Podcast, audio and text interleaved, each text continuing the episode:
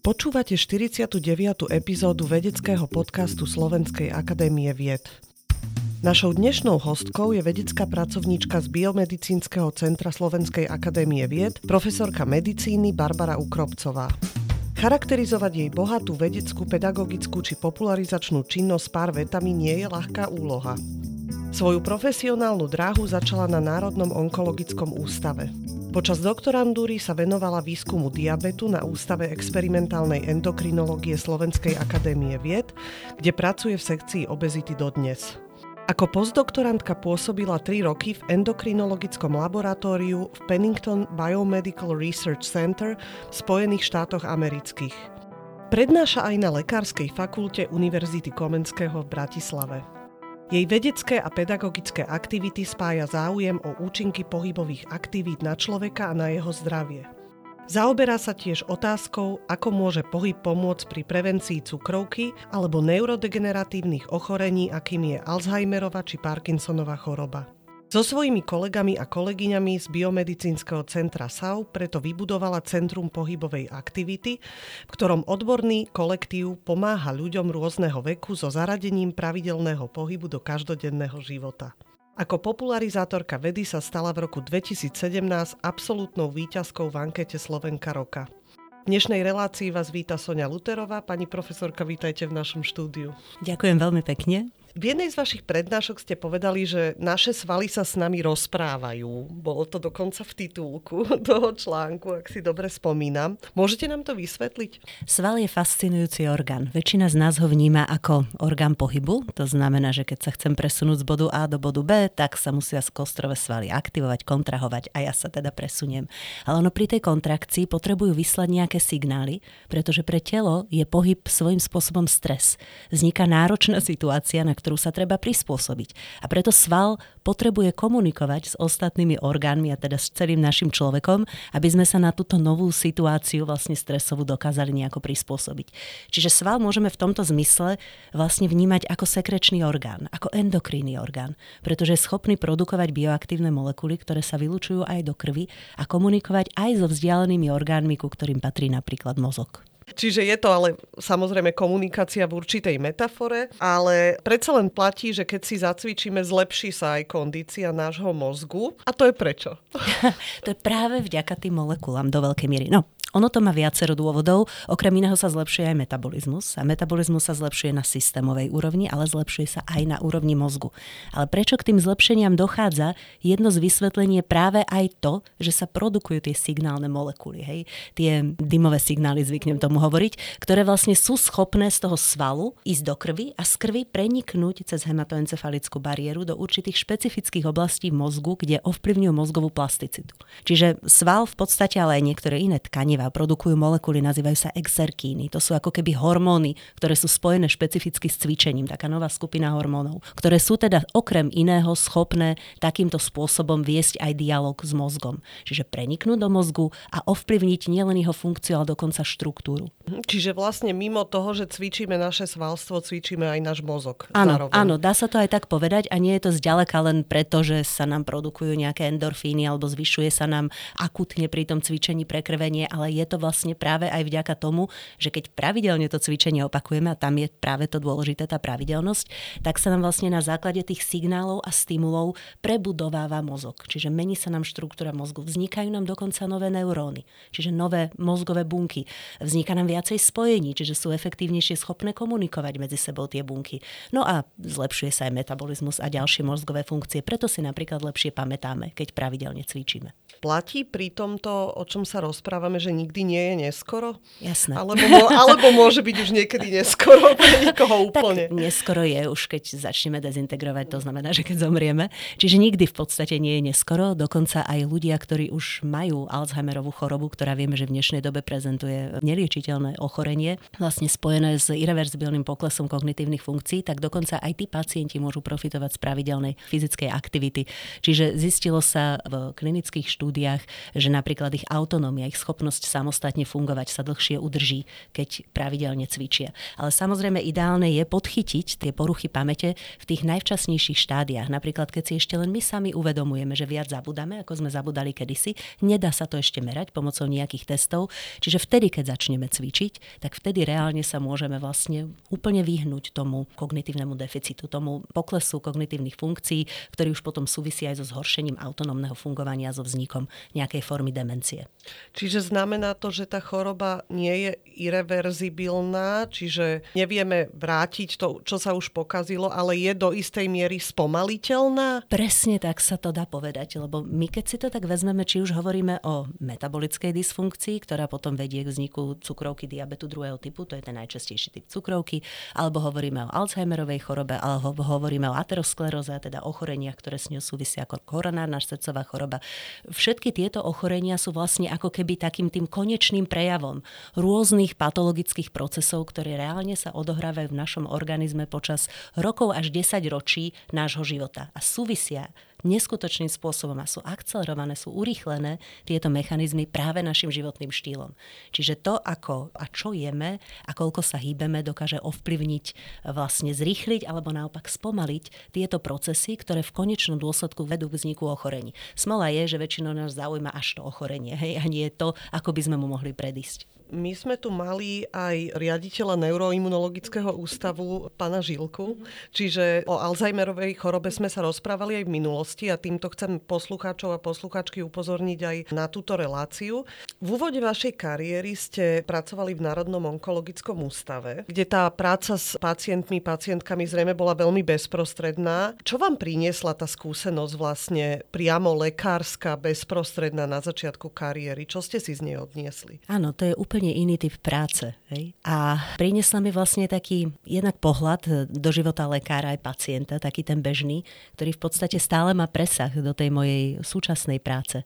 A viem tým pádom lepšie pochopiť, s čím každý deň sa stretáva klinický lekár a viem prípadne aj pacientovi niektoré veci lepšie sprostredkovať. Neviem si predstaviť, že by som túto klinickú skúsenosť nemala. Čiže stále ju považujem za veľmi dôležitú aj pre moje súčasné fungovanie, možno práve aj preto, že prichádzam do kontaktu s pacientami v rámci kliniky klinických štúdí. Ďalšia vec je, že si človek uvedomuje, že pacienti sú v tom systéme poskytovania zdravotnej starostlivosti často ako keby trošku stratení. Hej? Že nevedia úplne, kam by sa obrátili, akým spôsobom by mohli riešiť svoje problémy. Takže v tom prípade minimálne tým našim probandom, ktorý sa zúčastňuje na našich klinických štúdiách, sa to snažím nejako uľahčiť a ten kontakt na niektorých odborníkov, špecialistov im sprostredkovať. Ale čo sa týka teda tej práce s pacientom, uvedomila som si tiež, ako je to nesmierne ťažké a patrí skutočne moja hlboká hlboký obdiv a úcta lekárom, ktorí toto robia každý deň a po celý svoj život, pretože je to skutočne, myslím, práca, ktorá je stále nedocenená. Ľudia si neuvedomujú, aká veľká zodpovednosť sa s tým spája a čo všetko to vlastne vyžaduje, akú odbornosť a aké nasadenie tých ľudí. Takže to je takisto jeden z prínosov. Ak sa nemýlim, vy ste pracovali u doktorky Kryžanovej, ano, čiže to ano. je paliatívne oddelenie. Ano, ano. To, že ste pracovali práve na tomto oddelení, kde človek sa stretne naozaj s umierajúcimi pacientami, pacientkami, ročkami, možno až tej naozaj poslednej fáze ich života. Ovplyvnilo to nejak témy alebo oblasti, ktorými sa vedecky zaoberáte? Tiež pracujete aj so staršími ľuďmi alebo ľuďmi, ktorí majú práve neurodegeneratívne ochorenia alebo chronické ochorenia. Čiže súvisí to s týmito vašimi začiatkami? Skôr by som povedala, že všeobecne možno ani nie tak paliatíva, ale všeobecne onkologické ochorenia, pretože počas tej mojej cesty sme sa vďaka spolupráci s Národným onkologickým ústavom dostali aj k štúdii, kde pracujeme, kde trénujeme vyliečených onkologických pacientov. Čiže my vieme, že cvičenie ako sme spomínali, že je dobré pre chronické metabolické ochorenia, neurodegeneratívne ochorenia a tak ďalej, ale ono je veľmi dôležité ako prevencia a dokonca svojím spôsobom aj podporná liečba v prípade viacerých typov rakoviny. Hej. Takže cvičenie môže byť skutočne aj týmto spôsobom efektívne a teda my aj v tejto oblasti pracujeme. A prečo ste sa napokon rozhodli pre vedeckú dráhu? Alebo vedeli ste od začiatku, že potom pôjdete do vedy? Mňa vždy fascinovala svojím spôsobom molekulárna biológia. Čiže na jednej strane fyziológia a patofyziológia, čiže ako funguje ľudské telo za tých normálnych okolností, ako naopak nefunguje v prípade, že je v ňom niečo narušené. A zaujímali ma práve aj tie molekulárne procesy, to, čo nevidíme, čo je skryté pod povrchom, čo prebieha na úrovni buniek, orgánov, tkaní, organel, metabolizmu. Hej. Čiže Čiže toto ma vždy naozaj fascinovalo ešte počas školy. Molekulárna biológia, biochémia, fyziológia, patofyziológia. Vedela som vždy, že ma to teda zaujíma. A potom druhý veľmi silný okamih bolo môj pobyt v Spojených štátoch v Pennington Biomedical Research Center, kde som teda pôsobila približne rok a pol a to bolo absolútnym spôsobom fascinujúce. To je tak stimulujúce mikroprostredie. Stále máte nejaké inputy, nejaké stimuly, ktoré vás nie že nútia, ale inšpirujú, aby sa človek zamýšľal nad problémom. Nič nie je samozrejme, nič nie je dané. Tam si človek uvedomí tú flexibilitu ľudského poznania. My si možno myslíme, že vieme veľa, na lekárskej fakulte máte tendenciu teda veľa, veľa sa učiť hej, a nerozmýšľate až tak kreatívne zatiaľ, čo tu je to vyloženie na tom postavené. Čo sa ešte nevie, akým spôsobom sa tam dá posunúť, čo nového sa dá vlastne v tej mozaike nejakým spôsobom odokryť, pridať, popísať. Hej. Takže toto bolo absolútnym spôsobom, myslím si, rozhodujúce a zároveň tá téma, ktorej som sa venovala, čiže metabolizmus a kostrový sval a tak ďalej, a bolo to aj v spojení s klinikou, hej, tak mi veľmi prirastla k srdcu a už som si nevedela predstaviť, že by som sa venovala niečomu inému. A potom po návrate na Slovensko to získalo vlastne zase ďalší rozmer, lebo zatiaľ, čo v Spojených štátoch som robila normálne s pipetou v ruke, hej, bola to teda najmä laboratórna práca, čo bolo zase cenná skúsenosť, tak e, doma, teda v Bratislave som sa znovu vrátila ku klinike, ale tentokrát to bolo vo forme klinického výskumu. Čiže najskôr som bola sekundár, potom som bola vyloženie laboratórny vedec a potom som sa teda znovu stala svojím spôsobom lekárom, ale skôr teda v rámci tej klinickej štúdie. Čiže je to také keď sa ešte chvíľu Lukate. zdržíme pri tom vašom pobyte eh, v Amerike, ktorý vás teda zjavne veľmi ovplyvnil. Od vášho pobytu prešlo už vyše 15 rokov, alebo mm-hmm. snáď aj viac, aj by som povedala. Viac. To bolo v 2005 sme odišli. Mm. Aké sú vaše podmienky na vašu vedeckú prácu dnes v porovnaní s tým, ako ste pracovali tam? Dali sme si tých 20 rokov, nechcem, nechcem porovnávať vtedy, ako to bolo tu a hej, tam, hej. ale že dá sa to dnes už porovnať? Mm-hmm. No úplne porovnateľné to nie je a tiež si myslím, že závisí od inštitúcie k inštitúcii, že sa menia tie podmienky. No a ja mám to šťastie, že pracujem v biomedicínskom centre, ktoré pod vedením profesorky Pastorekovej doslova teda prekvitá, takže skutočne si myslím, že tam je maximálna snaha vytvoriť čo najlepšie podmienky. Ale na druhej strane predsa naráža sa na určité systémové prekážky, ktoré veľmi súvisia teda aj s nejakou to finančnou podporou a finančnými zdrojmi, pretože vy potrebujete na efektívnu vedeckú prácu mať určitú podpornú štruktúru, ktorá sa týka jednak administrácie administratívy, ale jednak aj zabezpečenia fungovania tých jednotlivých, hm, nazvime to core facilities, hej, ktoré keď tam tie dostatočné finančné toky nie sú, tak jednoducho veci nefungujú. A predstavte si teraz, že vy chcete, neviem, použiť nejaký špecifický prístroj, pretože chcete urobiť imunohistológiu. Nie je to možné, pretože prístroj nefunguje. Prečo? Lebo proste nie sú financie na údržbu a vy teraz musíte hľadať a pátrať a samozrejme na to sa spotrebúva veľa ceného času a energie. Čiže toto vnímam ako veľkú prekážku a myslím si, že je to teda v našom vede vedeckom svete veľmi rozšírená vec. Takže stále by som povedala, že teda je to ďaleko od toho, aby sme sa porovnávali so Západom, kde napríklad v dnešnej dobe je už úplne bežné, že sa robí single cell sequencing a podobne. Nehovorím, že to nie je možné aj u nás, ale tá cesta je oveľa komplikovanejšia a spravidla to musíte riešiť formou spoluprác, ktoré zase vyžadujú tú energetickú zaangažovanosť a je to proste komplikované. Takže... Ani nehovoriac o tých tisícoch lajstrov, čo človek pri tom no to vyplní. Ani nehovorím. My sme naozaj slovenskí vedci sú takí administrátori do veľkej miery, čiže tá byrokracia je naozaj značná. Rubrika buď alebo. Šport, kniha či krížovky? Môžeme si vybrať dve? Môžete si vybrať koľko chcete. Aha, dobre. Šport rozhodne, kniha rozhodne, krížovky sú doku. A čo prvé? Ježiš, ako kedy? keď som unavená kniha, keď nie som unavená šport. Alebo beh, no, čo ja viem. Beh, povedzme to nazvime. U mňa je to úplne naopak. Ano. Výborne. to je prirodzené. Máme to v génoch. Je to normálne. Geny alebo prostredie? 50-50. Nedá sa vybrať. A sílový tréning alebo kardio? Aj to, aj to.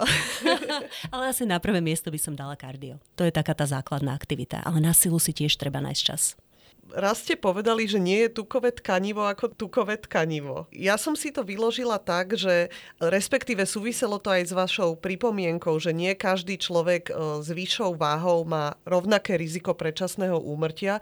To znamená, nie každá nadváha podľa čisto tabulky a číselka BMI môže znamenať e, pre toho človeka treba rovnakú predikciu alebo rovnaký stav charakterizovať. Prečo je to tak? Do veľkej miery to súvisí práve s fyzickou zdatnosťou. Čiže pokiaľ má človek aj nejaké tie kila navyše, ale dokáže do svojho života zaradiť pravidelný pohyb, tak tá vyššia fyzická zdatnosť, ktorú vďaka tomu nadobudne ho do značnej miery chráni. Lebo my sme zatiaľ hovorili len o pohybe a zdatnosti vo vzťahu k mozgu, ale podobne ako sa pozitívne ovplyvňuje mozog, sa pozitívne ovplyvňujú aj iné tkanivá, ku ktorým patrí aj tukové tkanivo.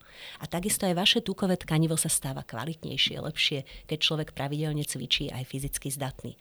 To znamená, že bude mať lepší energetický metabolizmus, bude viac citlivé na inzulín a celkovo má väčšiu kapacitu uskladňovať ten nadbytok energie, čiže sa stáva ako keby lepšou špajzou alebo chladničkou. Hej?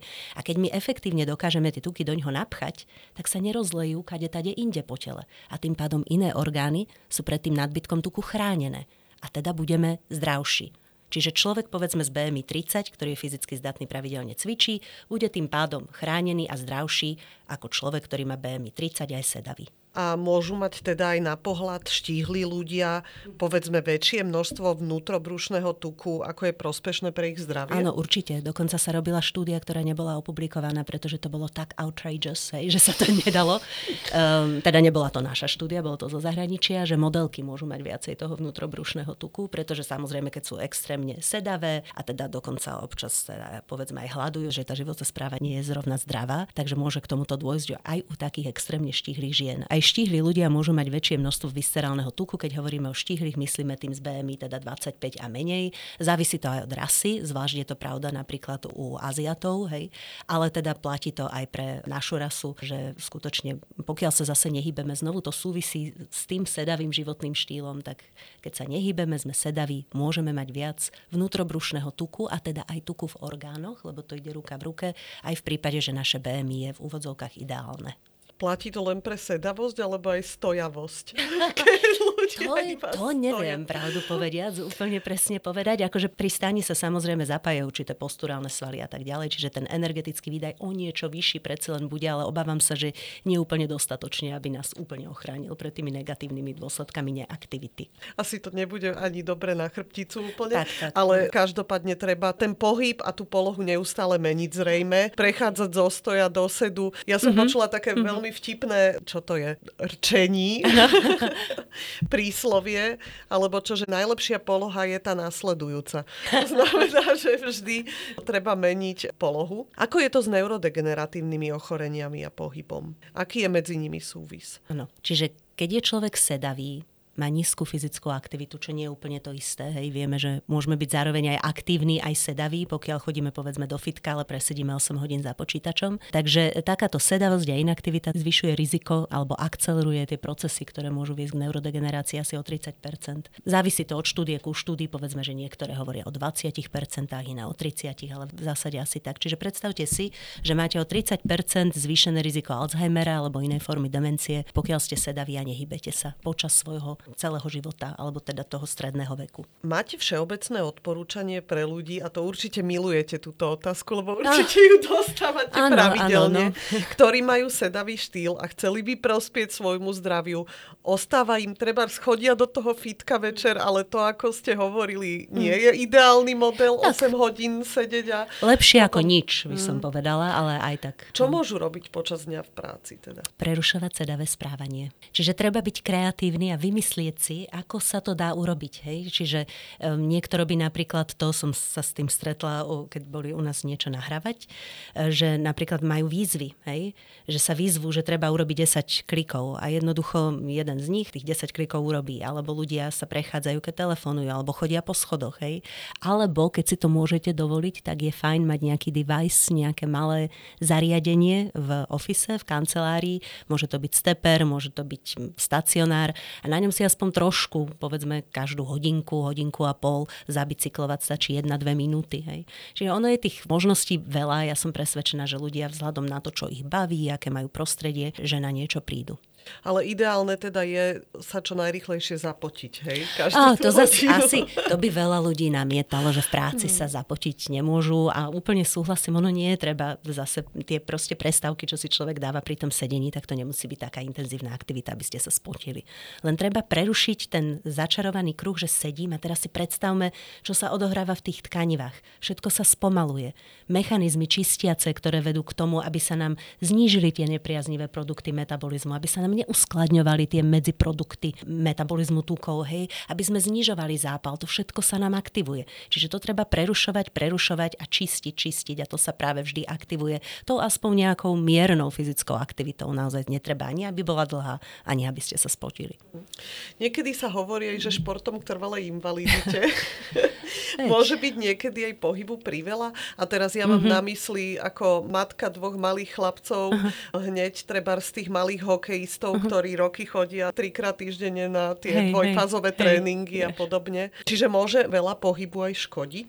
U deciek je problém, že zďaleka nesplňajú tú dávku odporúčanú, ktorá je asi hodinu intenzívnej aktivity denne pre deti. Hej? Aj pre adolescentov konec koncov. Čiže to je dobre, že sa hýbu. Nemyslím, že by im to uškodilo.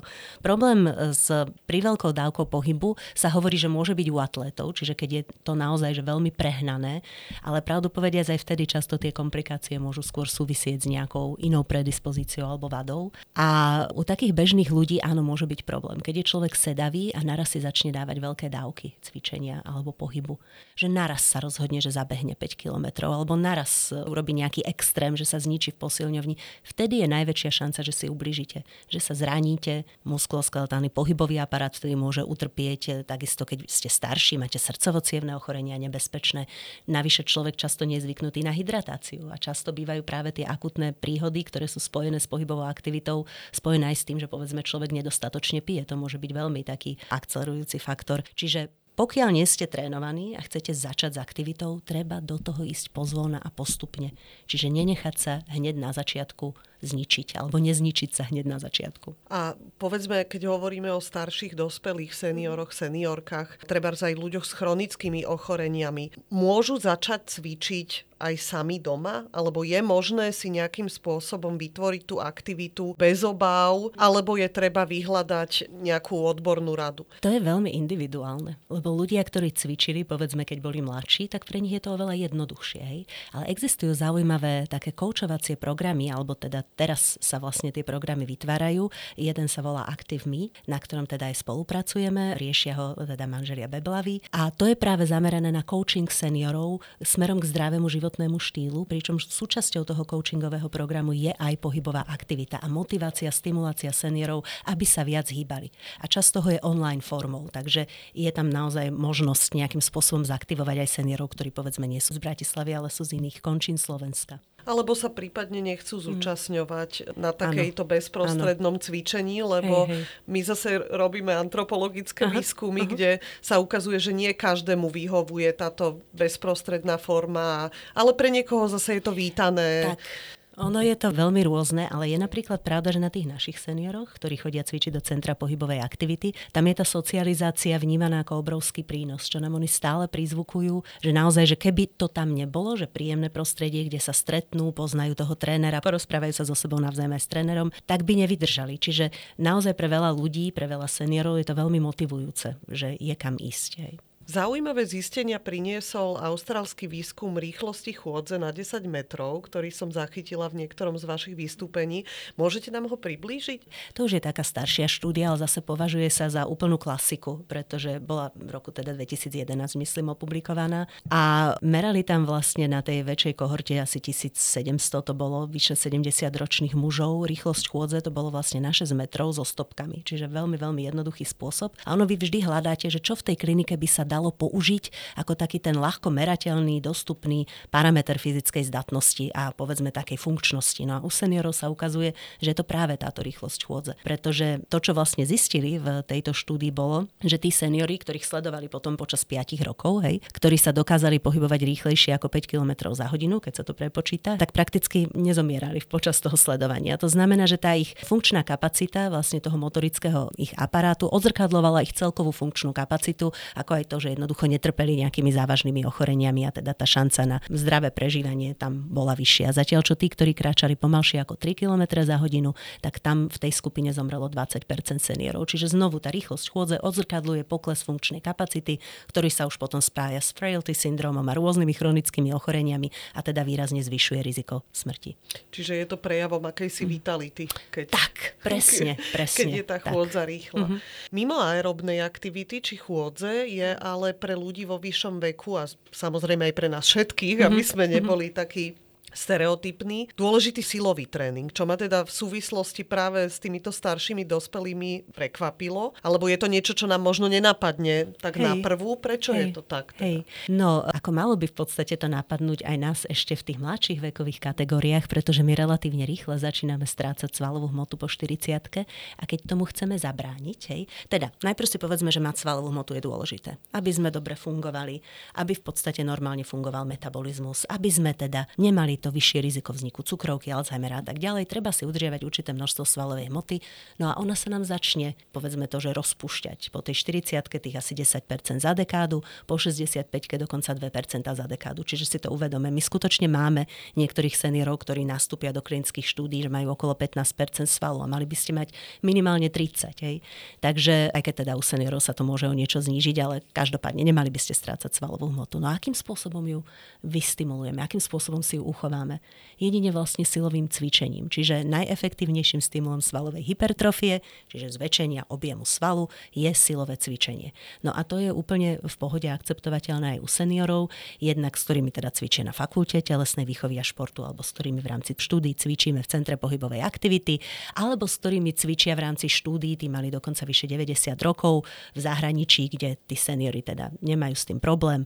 Ten tréning je progresívny, čiže začnú s nižšími hmotnosťami, postupne sa sa to zvyšuje a ten sval krásne odpovedá. Čiže sme schopní adaptovať sa na takýto typ tréningu aj vo vyššom veku a teda mať z toho aj tie benefity. A dnes už v sílovom tréningu zrejme nehovoríme, alebo nemáme si predstaviť len prácu s činkami, ale je to naozaj aj práca s vlastnou váhou. Ale nie? áno, sú rôzne samozrejme typy cvičení, takže nemusí to byť len vyloženie zdvíhanie tých žeries. Aj keď je pravda, že niektoré dámy, ako keď sme ešte spolupracovali s Fakultou telesnej výchovy a športu, tam je posilňovňa, v rámci ktorej skutočne absolvovali ten tréning na takýchto prístrojoch a oni si to veľmi oblúbili. A chceli potom v tom aj ďalej pokračovať, len problém je v čom, že keď idete do normálneho normálneho fitka, jednak sa tam necíti ten senior zvyčajne dobre, nevie úplne presne, dokonca aj keď sa to naučí, nie je to príjemné chyba tam tá skupina a plus je to drahé. Čiže to sú tie základné asi prekažky, prečo vlastne potom seniory aj po ukončení programov nejdú do takýchto pokračovaní. A preto sme vlastne založili Centrum pohybovej aktivity, aby sme im to pokračovanie v dlhodobom cvičení umožnili a už u nás cvičia vlastne 5 rokov a ten program krásne napreduje a tie výsledky sú veľmi dobré. A ako sa teda môže človek z ulice stať vašim probandom alebo probandkou, no. keby chcel alebo tak, chcela?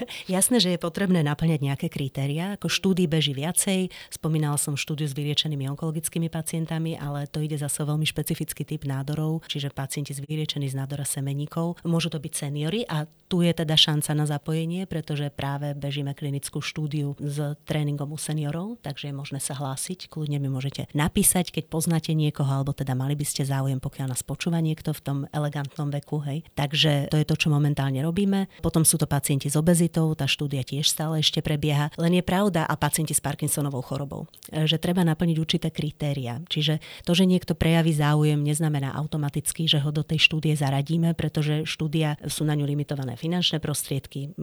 Proste môžeme prijať len určité množstvo ľudí, ktorí musia splňať určité kritériá, takže treba s tým rátať, že nemusí byť každý zaradený. Čiže tie kritéria môžu byť napríklad, ako, ako e, dlho je od ochorenia a podobné zrejme. V prípade seniorov teda ide o to, aby tam neboli nejaké nekontrolované chronické ochorenia a nejaké prekažky zo strany práve pohybového aparátu, čiže aby ten človek bol schopný aj z toho srdcovo hľadiska, aj teda z toho hľadiska pohybového aparátu absolvovať ten tréning. Hej. V prípade napríklad pacientov s obezitou, kde nám ide o mladších ľudí, je dôležité, aby neboli na žiadnej farmakoterapii, čiže aby sa neliečili na chronické ochorenia.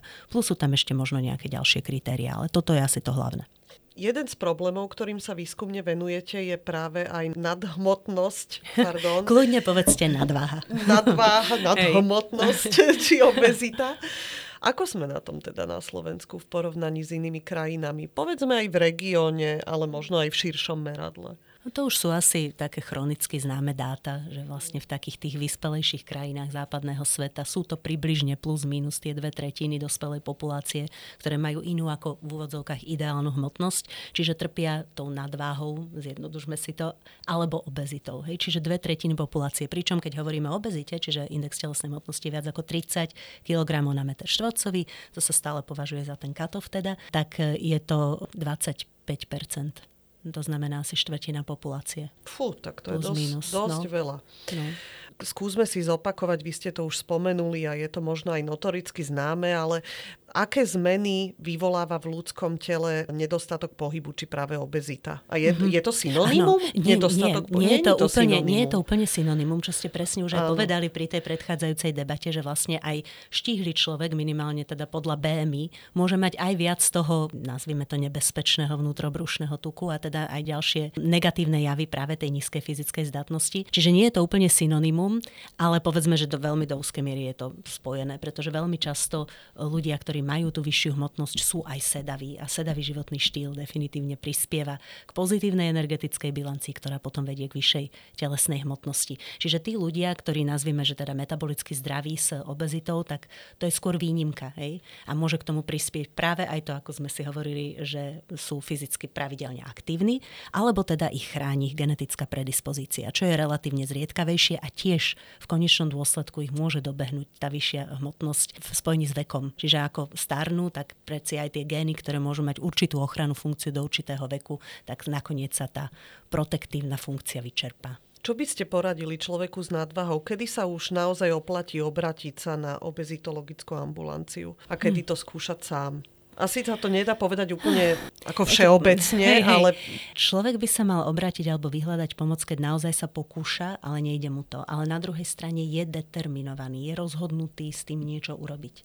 Čiže vtedy je dobré vyhľadať teda pomoc, kde sa začína samozrejme tak klasicky úpravou životného štýlu, čiže potrebujete nejakého výživového špecialistu, ktorý sa s vami jednak porozpráva o výžive, vysvetlí vám povedzme, že existujú také k dispozícii metódy, ako sú kalorické tabulky a podobne, hej, že aby ste sa naučili s tou výživou nejako lepšie pracovať. Kde je teda k dispozícii nejaký ten tréner alebo fyzioterapeut, ktorý vám ukáže, naučí vás, odporúči vám nejaké teda programy pohybovej aktivity, prípadne vás teda naozaj naučí, že ako cvičiť, lebo hlavne pri silovom cvičení nielen u seniorov, ale aj u mladších vekových kategórií je dobre mať niekoho, kto vám ukáže, ako cvičiť, hej, že sa to naučíte, pretože každý, kto sme boli v posilňovni, vieme, že je tam človek taký stratený, keď sa tam zá. Teraz ako vykonáte ten cvik, aby ste si neublížili, aby tá hmotnosť nebola príliš veľká. Vieme, že môžu byť problémy s chrbtom, s kolenami, s klbmi, čiže naozaj na silový tréning je dobre aspoň na začiatok sa zveriť do rúk nejakého skúseného trénera. No a samozrejme dôležitou súčasťou tej lifestyle intervencie je kognitívno-behaviorálna terapia alebo taký psychologický coaching, čomu sa stále mnohí ľudia bránia, pritom je to mimoriadne dôležité, pretože veľa vecí, čo súvisí s príjmom potravy, ovplyvňuje naša psychika, ovplyvňuje naše emócie. Konec koncov aj gény, máme to v génoch, že keď vidíme jedlo, tak tak si ho radi dáme. Hej. Takže zmeniť nejakým spôsobom tieto návyky, to skutočne vyžaduje prácu a k tomu nám práve môžu pomôcť skúsení koučovia. Čiže to je taký ten bazál a plus potom sú tam ďalšie možnosti, je tu farmakoterapia, teraz už máme teda k dispozícii lieky, ktoré sú schopné indukovať zníženie telesnej hmotnosti a napokon pre tie najpokročilejšie stavy je k dispozícii aj bariatrická chirurgia, čiže chirurgia s cieľom redukovať telesnú hmotnosť, ktorá samozrejme má určité zase indikácie, nie každý je na takýto už teda relatívne relatívne veľmi invazívny zákrok vhodný. Čiže pokiaľ máte tú vyššiu hmotnosť, snažili ste sa niečo s tým robiť, nejde to, ale vy ste naozaj odhodlaní a už sa vám povedzme podarilo zredukovať, čiže je tam naozaj to vaše nasadenie vidieť, tak je určite dobré navštíviť e, lekára, ktorý sa venuje takémuto manažmentu, čiže manažmentu obezity. V týchto dňoch ukončujete druhú štúdiu zameranú na komplexnú úpravu životného štýlu a pracovali ste s nej s ľuďmi vo veku 25 až 45 rokov, ak sa nemýlim. Čiže taká stredná, mladšia stredná až stredná generácia, ktorí mali práve hodnoty BMI medzi 29 a 38, čiže je to práve táto skupina ľudí. Popíšte nám prosím, že čo všetko vaši účastníci a účastníčky, bolo to mixované, čo všetko absolvovali, aké výsledky im to prinieslo a vám teda? Hej, ono ide štúdiu. vlastne o jednu štúdiu, len nevieme to celé urobiť naraz, takže to rozdeľujeme na také, my to voláme, že kohorty, čiže na také skupiny, hej. A každý rok urobíme jednu takú skupinu, čiže teraz je to druhý rok, dokončili sme druhú skupinu. A ide teda o redukciu telesnej hmotnosti a zvýšenie teda fyzickej zdatnosti. Ide nám o obidva tieto ciele, čiže nie je to len redukcia telesnej hmotnosti vplyvom takej tej komplexnej modifikácie životného štýlu. To, čo som práve pred chvíľou hovorila, čiže tam máme výživové poradenstvo, máme tam pohybovú aktivitu, pod ohľadom trénera sa cvičí vlastne trikrát týždenne jedna hodina a je to taká tá kombinovaná intervencia, čiže je tam aj ten vytrvalostný, aj ten silový tréning a potom je tam práve ten psychologický coaching založený na kognitívno-behaviorálnej terapii, čiže spoznať, že v čom sú tie moje problémy, tie moje špecifické limitácie a potom to nejakým spôsobom zmeniť, zmeniť tú svoju navyknutú rutinu, hej? čo sa týka stravovania, stravovacích návykov. Čiže toto boli ako keby v rámci obezitologickej štúdie tie benefity, čo to prinieslo vašim probandom, probandkám, ale aké výsledky to prinieslo vám? Aké poznatky to prinieslo pre vás? Čiže keď si zhrnieme tak stručne, čo sa týka tých najrukolapnejších fyziologických výsledkov, tak samozrejme po absolvovaní takéhoto trojmesačného programu, teda s komplexnou modifikáciou životného štýlu, došlo k redukcii hmotnosti a tá bola v priemere okolo 10 kg. Tí, čo schudli relatívne najviac, bolo to okolo 14 až 20 kg za tie 3 mesiace. Áno, to je relatívne veľa, samých nás to prekvapilo svojím spôsobom, ale tam ide vlastne hlavne o tú dlhodobú udržateľnosť. Preto my sa to veľmi snažíme spájať aj s edukáciou a s tým, aby ľudia sami boli schopní takej tej samo alebo autoregulácie a aby teda neskôr bol ten výsledok udržateľný. Ďalší výsledok bol zvýšenie fyzickej zdatnosti, ktorú meriame bicyklovou spiroergometriou, čiže VO2 max, čo veľmi dobre poznáme ako parameter výkonnosti zdatnosti v športu športovcov, no a ten sa zvýšil prakticky skoro u všetkých. Hej? Čiže to je ďalší veľmi dôležitý výsledok, keď si uvedomíme, ako je fyzická zdatnosť dôležitá pre zdravie, čiže nie len pre výkon športový, ale pre zdravie ako také. Veľmi pozitívne bolo zmena v telesnom zložení, lebo veľa ľudí, keď chudne, si neuvedomuje, že pokiaľ ste len na tej tzv. redukčnej diete, strácate nielen tukovú hmotu, ale aj sval.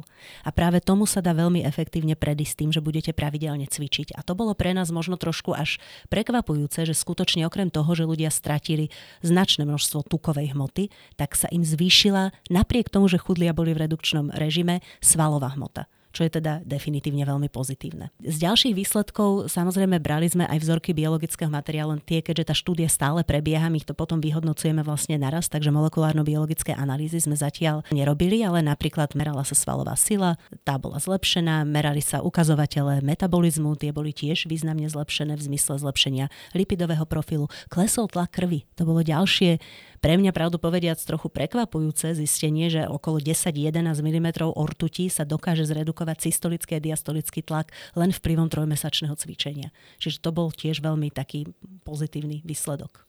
Čiže toto všetko naozaj je veľmi povzbudzujúce z hľadiska toho, že či začať, ako som sa pýtala, či je niekedy neskoro. tak...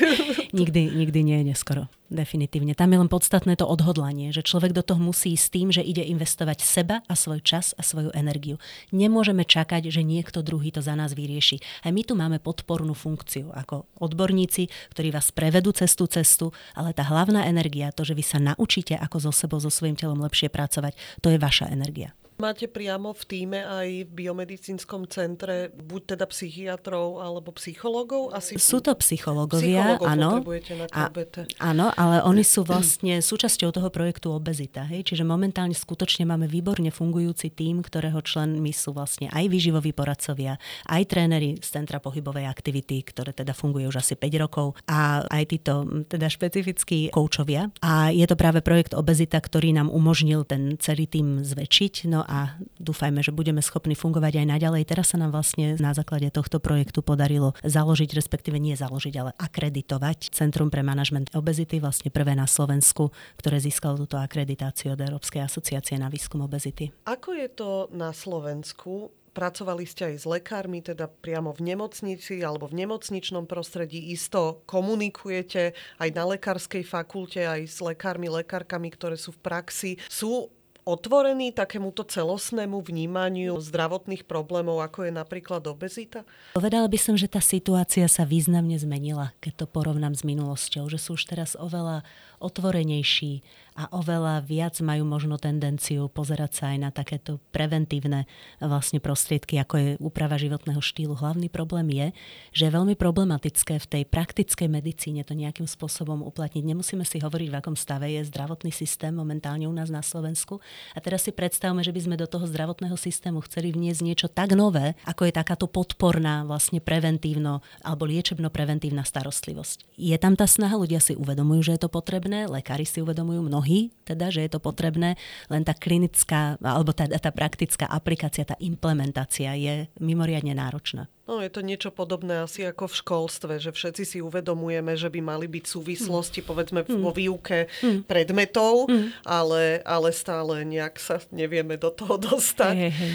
Ono sa to ťažko pýta v tejto situácii, kedy vieme, že zdravotníctvo je téma číslo jedna a hovorí ten pohľad, aspoň mňa ako laičky, ktorá číta dennú tlač na to zdravotníctvo je veľmi deprimujúci.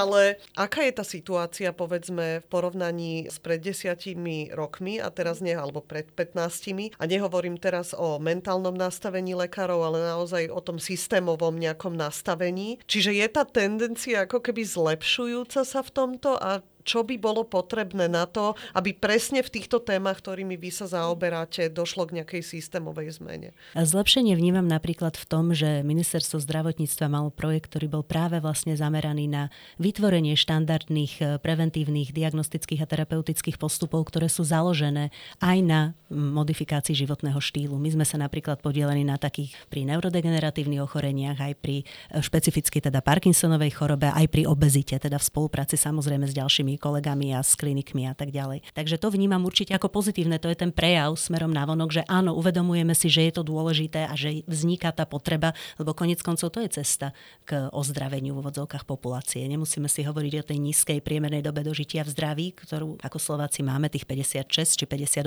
rokov, kedy priemerný Slovák začne užívať e, farmakoterapiu kvôli nejakému chronickému ochoreniu. Netreba si hovoriť, že je to 10, 15, 20 rokov menej, ako je v iných, trúfnem si povedať, vyspelejších krajinách krajinách, e, teda európskych či iných. Takže spôsob, ako toto zmeniť, pravdepodobne nebude len v tom, že budeme vymýšľať nové spôsoby farmakoterapie, aj keď aj to k tomu môže prispieť. Napríklad efektívna e, farmakoterapia obezity môže potom zlepšiť zdravie v zmysle zníženia komorbidit, ktoré sa s obezitou hej spájajú. Ale tak či tak nebude to jediný spôsob, čiže úprava životného štýlu spojená s intenzívnou edukáciou a s umožnením vlastne pacientom, aby pod dohľadom odborníkov ten svoj životný štýl a tú svoju rutinu vlastne zmenili, je definitívne jeden zo spôsobov, ako zlepšiť zdravie populácie. To inak jednoducho nejde. Čiže to uvedomenie, e, že je to dôležité, tu asi je, lenže chýbajú prostriedky a chýba nejaký systém, ako to vlastne systémovo uplatniť. Viem, že lekári sa napríklad individuálne snažia. V Národnom onkologickom ústave je vyživová špecialistka, hej, ktorá je tam teda už dlhodobo, ktorá je zamestnaná aj u nás v biomedicínskom centre a teda rieši normálne onkologických pacientov. To je niečo, čo by v podstate podstate za ideálnych okolností malo byť súčasťou každej nemocnice alebo aj poliklinického zariadenia. Vieme si predstaviť, že tak ako Centrum pre manažment obezity, ako sme si ho opísali, že sú tam odborníci na výživu, pohyb a teda tí psychologickí koučovia, tak to by mohli existovať také malé jednotky na poliklinikách, v nemocniciach, tam, kde je veľký prietok pacientov, z ktorých mnohí môžu byť náchylní k takejto zmene, pokiaľ vy ich odporúčite a poskytnete im teda toho odborníka, za ktorým by mali ísť. Lebo inak im to aj môžete odporučiť, ale čo tí ľudia budú robiť. Hej? Takže, no, Pokiaľ si čiže, ho nevedia zohnať, tak, tak ťažko. No, čiže no, je to náročné. No, čiže ďalšia vec, čo nám teda chýba, je edukácia, čiže vytvoriť systém vzdelávania týchto odborníkov, získať na nich financie, aby sme ich vedeli zamestnať a teda vytvoriť nejako celkovo tú implementáciu v praxi. Je to veľká výzva. Rubrika Veda versus viera. V čo veríte? Veda versus viera. No. Lebo otázka je, že či sa to naozaj kompletne vylučuje. Lebo vy aj ako vedec veríte. Možno ste na nejakom, alebo mali by ste byť na vrchole nejakého poznania, ale už potom, keď idete do tých nepreskúmaných končín, do tých hlbokých vôd, tak musíte veriť, že tá vaša intuícia, založená na nejakom teda poznaní, je správna. Hej? Čiže nemyslím si, že by sa to úplne vylúčovalo, teda určite nie. A v čo ja verím? Toľko vecí. verím v konštruktívne myslenie, pozitívne ladenie, verím v nádej, že vždy je nádej, že sa veci dokážu zlepšiť, že ich dokážeme zlepšiť našimi schopnosťami, spoluprácou, verím v spoluprácu veľmi, hej, že proste verím v to, že potrebujeme byť otvorení na to, aby sme vedeli veci posúvať dopredu, potrebujeme sa počúvať, potrebujeme sa zamyslieť, nebať sa nezvyčajných možno víziev alebo nebáť sa tých vízií hej, a kráčať si za nimi. Ako vyzerá váš bežný deň? No zobudím sa. Potrebujeme predovšetkým odviesť syna do školy a potom niekedy si teda nájdeme čas, pokiaľ sa neodohráva nič akutné, čomu treba venovať pozornosť, tak niekedy si ideme s manželom zabehať. Takže občas sa to teda podarí, no a potom ideme do práce a buď riešime kliniku, to znamená, že prebiehajú nás nejaké klinické štúdie a v tom prípade pri niektorých vyšetreniach je stále teda potrebné, aby som bola dole a pracujem s pacientami, hej, odoberám vzorky biologického materiálu a podobne. Pretože napríklad súčasťou štúdie je odber vzoriek ostrového svalu, keďže nás sval zaujíma ako orgán, ktorý je aj zdrojom tých dôležitých molekúl, hej, ktoré sa s nami rozprávajú, takže potrebujeme ho vzorky, takže tie vzorky odoberám, alebo teda robíme nejaké náročnejšie metabolické vyšetrenia a podobne. No a potom samozrejme súčasťou života vedca sú konferencie, na ktoré chodievame, či už chodím teda prezentovať naše výsledky aj do zahraničia, alebo chodím na rôzne domáce konferencie, kde sa snažím práve poukázať poukázať na to, aké je cvičenie dôležité, aby aj lekári sa uvedomili, že naozaj máme po ruke efektívny spôsob, ako sa dá mnohým ochoreniam predísť a naopak priebeh mnohých ochorení sa dá zlepšiť. Veľkú časť môjho dňa zaberá práca so študentami, čiže mám relatívne veľa teda doktorandov, s ktorými preberáme, akým spôsobom budeme robiť experimenty, ako sa nasejú bunky, akým spôsobom a čomu ich budeme exponovať a čo v nich budeme sledovať. Potom je to samozrejme štúdium literatúry, príprava grantov, písanie rôznych publikácií, čiže asi tak by som to zhrnula. V biomedicínskom centre pracujete aj s vašim manželom, už ano. ste to spomenuli, Jozefom Ukropcom. Pracujete aj na spoločných projektoch? Musím sa priznať, že viac menej všetky naše projekty sú spoločné. Prečo priznať? no, uh, hrdo pretože, sa k tomu hlásite. Ale áno, hrdo sa k tomu hlásim, lebo myslím, že sme si v priebehu času s Jozefom vybudovali veľmi dobrý spôsob takého vedeckého spolunažívania a spolupráce. Nechcem priam povedať, že to prekvitá, ale je to k tomu blízke, pretože my sa veľmi dobre doplňame. Tým, že ja som lekár, on je farmaceut, ja teda riešim tú klinickú e, stránku a on zase rieši povedzme tú laboratórnu viac, hej, a tie metodiky a tak ďalej. Takže je to naozaj veľmi dobrá taká symbióza, kedy my si vieme veľmi dobre pomôcť, podporiť sa a doplniť sa. A z hľadiska vedeckej práce, ako si delíte medzi sebou úlohy? Napríklad, kto je lepší v čom? V písaní grantov?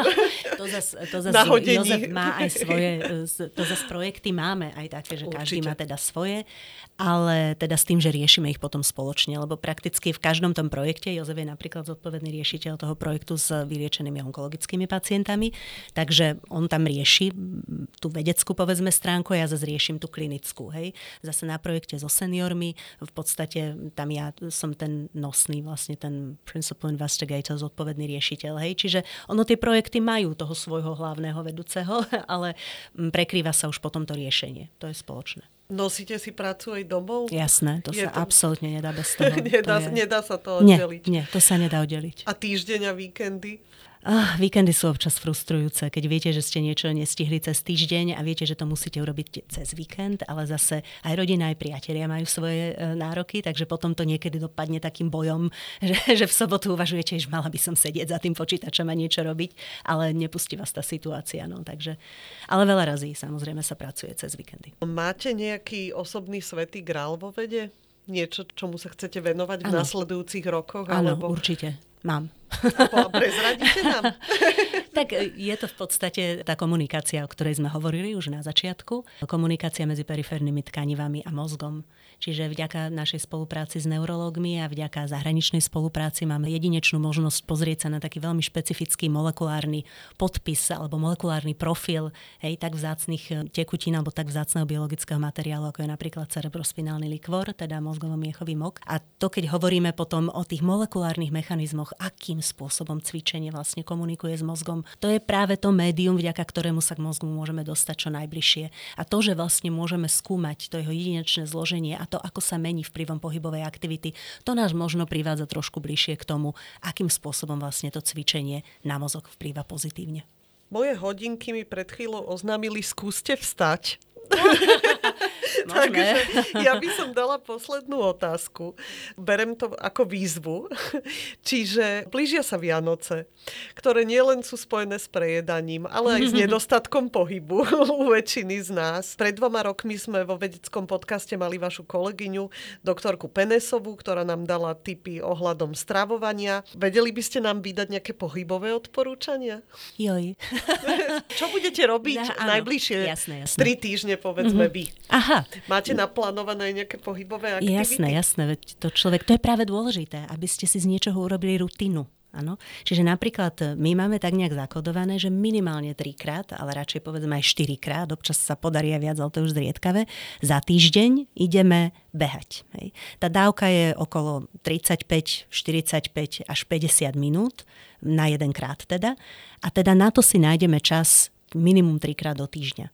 Čiže je dobré mať takúto nejakú aktivitu, ktorá je tu vždy po ruke a na ktorú viete, že si chcete nájsť čas. Čo z toho v podstate vyplýva, že stále žonglujete s prioritami, ale toto je jedna z priorit. Čiže si jednoducho, viete, že ste 2-3 dní neboli behať, tak si jednoducho nejakým spôsobom ten čas v tom svojom rozvrhu nájdeme. No ale pre vás to samozrejme môže byť iná aktivita. Hej.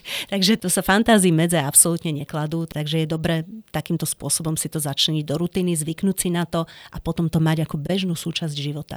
Lebo pohyb pre tie svoje benefity potrebuje dávku. A keď tú dávku nebudeme mať, nebudeme mať ani tie benefity. Čiže ešte keď sa vrátim k tým odporúčaniam, čo sa týka pohybu počas Vianoc, tak dobré je naordinovať si hoci každý deň prechádzku. To je také najjednoduchšie. Hej, chôdza je niečo, čo robíme bežne denne, všetci viac menej teda to vieme. Takže nie je problém každý deň si povedať, že aspoň tých 30-40 minút strávim vonku a prejdem sa povedzme aj rýchlou chôdzou alebo severskou chôdzou. Takže to je určite odporúčanie, ktoré nie je až také komplikované splniť. Ale je teda dôležité sa pri tom zapotiť. Áno, to už je potom tá aktivita navyše, že keď k tomu pridáme aj tú aerobnú zložku, že do zadýchania, do rozbuchania srdca, tak je to určite ešte lepšie. Keď chceme zvýšiť zdatnosť, je to priam nevyhnutné.